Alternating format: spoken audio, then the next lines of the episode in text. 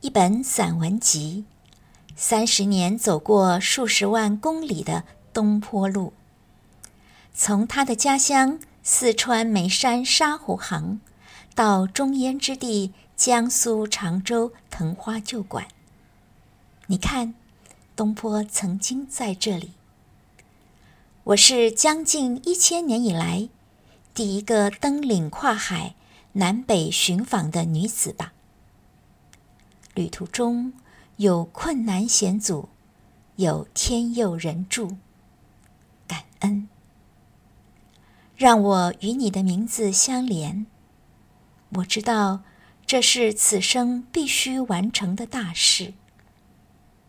谢谢你，东坡先生，我何其有幸欣赏你的诗文书画，感受你的岁月山河。